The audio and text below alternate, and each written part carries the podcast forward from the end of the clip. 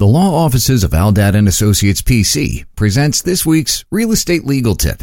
A condominium apartment is designated as real property, in contrast to an apartment in a cooperative housing corporation, also known as a co-op, where the transfers are, in essence, shares of stock and governed by personal property rules. As such, condominium boards cannot restrain the transfer of units, while co-op boards have wide discretion and the ability to arbitrarily withhold consent of a sale.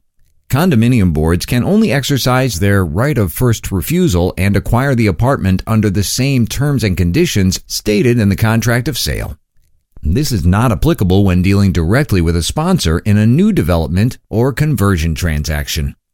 Aldad and Associates is a real estate law firm with many years of experience representing thousands of clients with real estate transactions in New York with offices in both New York City and Nassau County. For further information, please call 212-268-6999 or 212-ALDAD Law. That's 212-ALDAD-LAW.